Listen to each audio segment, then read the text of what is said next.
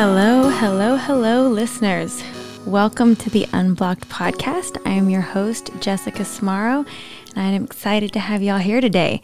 We're going to talk about some exciting things like over celebration. So, I every morning I start the day by writing down one goal I want to accomplish for the day.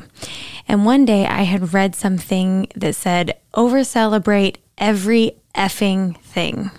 I was like, okay, I, I really love this idea. So I wanted to make that a goal for the day that I would celebrate every single thing.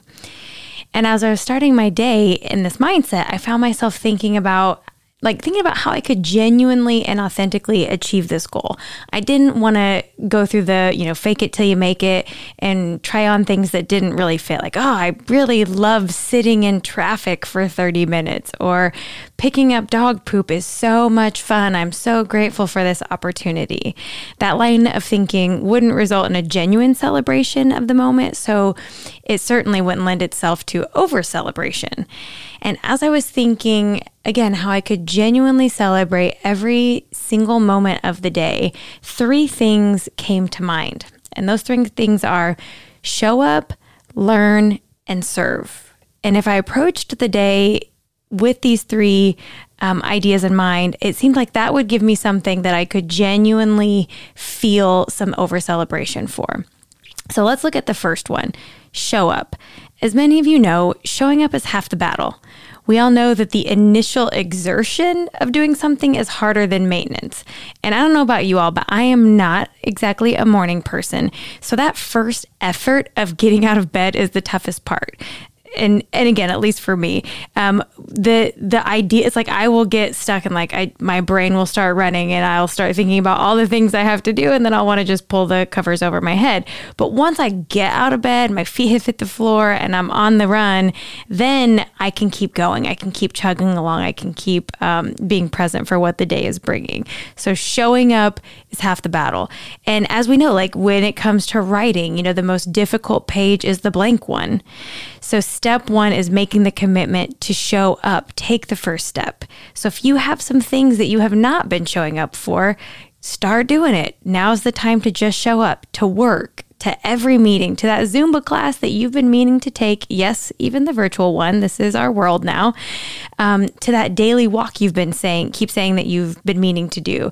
To drink the eight glasses of water challenge. Um, to difficult conversations that you've been putting off, or show up to that big adventure you've been meaning to take, or show up to returning that phone call to your doctor that you've been avoiding. Just start.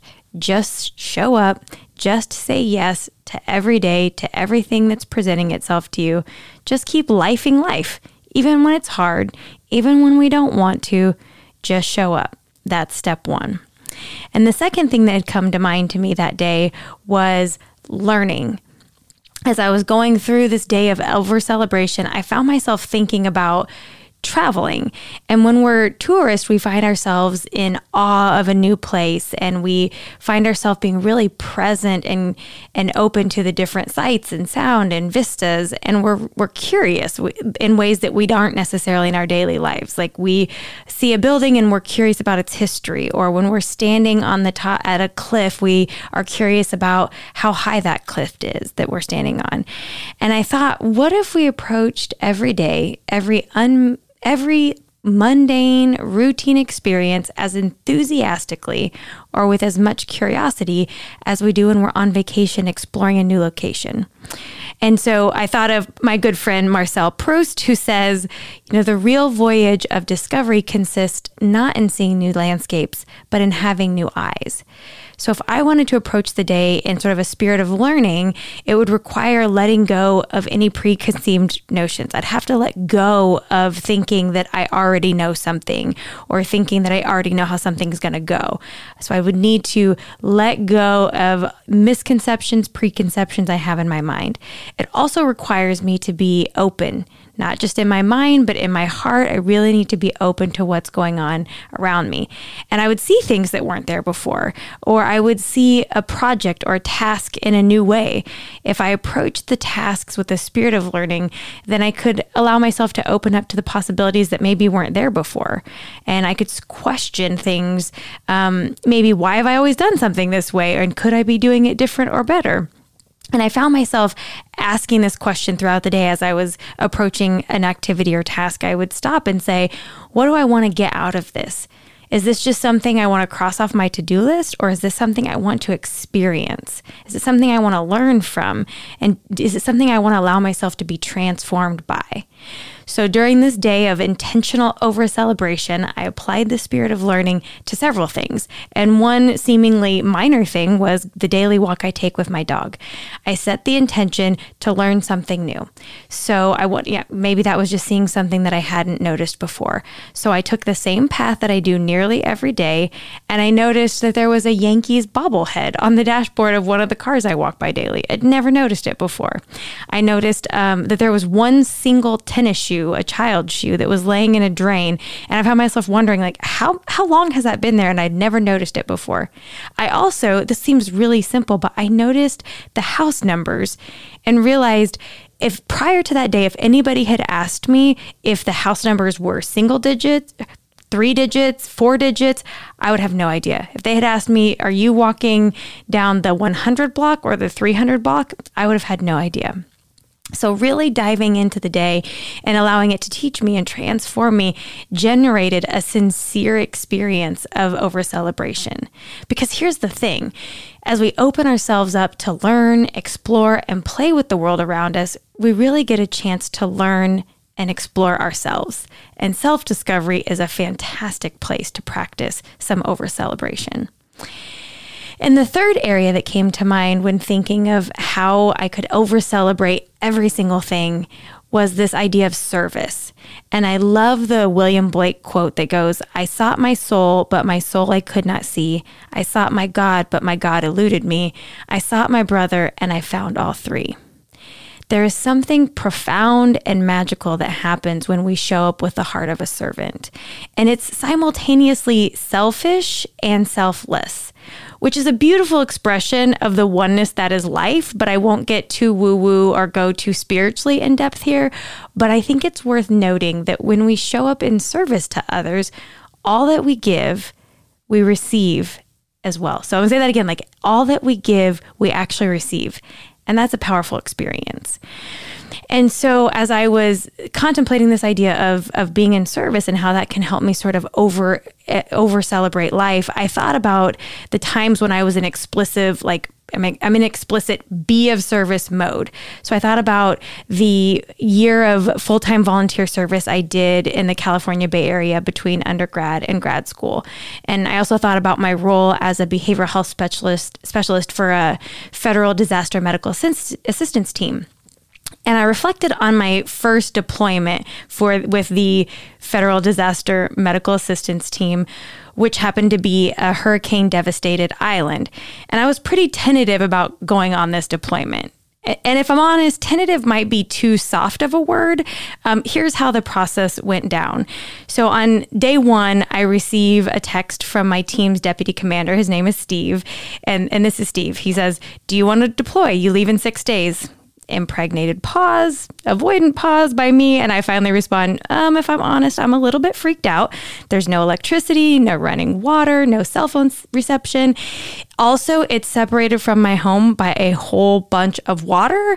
Oh, and I have a flight um, that leaves back home the day after the deployment ends, and I need to be back for that.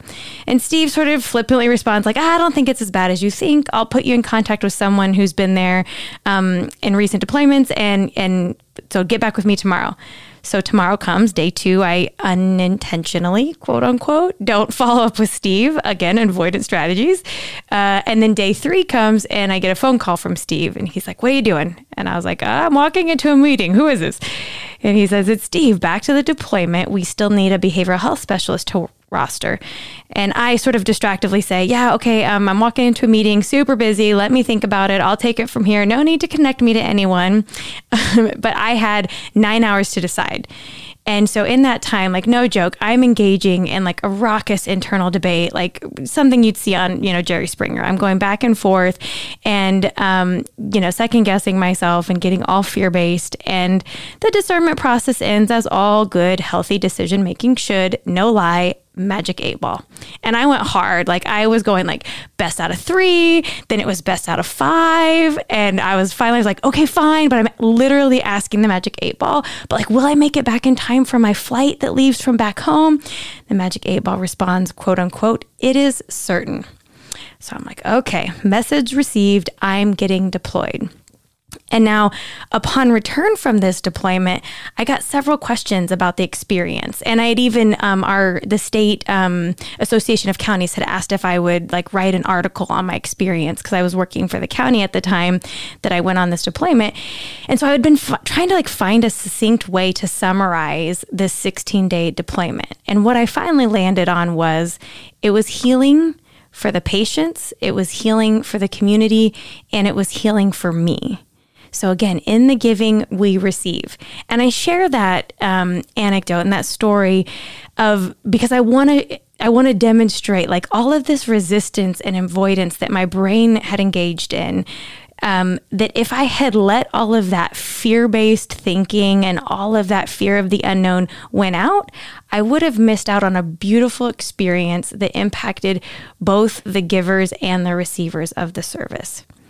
And here's the thing I don't need to be on a one year sabbatical of service or on a disaster deployment to be of service.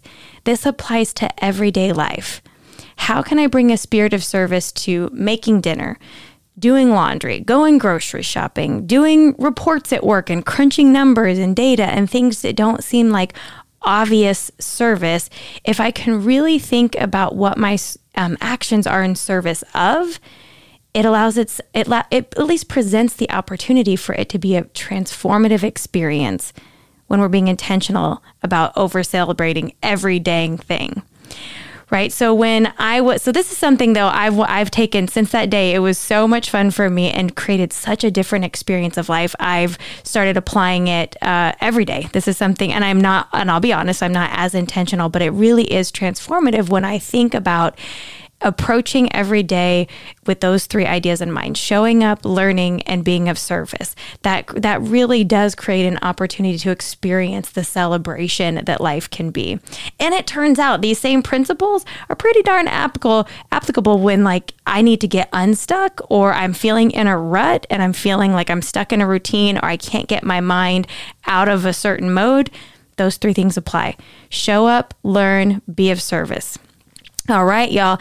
That is what I have for you this week, my friends. I look forward to hearing how it goes for you and how you approach celebration every single day. And let me know if there are other strategies you had to use. Maybe you try showing up, learning, and serving, and maybe something else comes to mind. Until next time, my friends, stay open, stay free.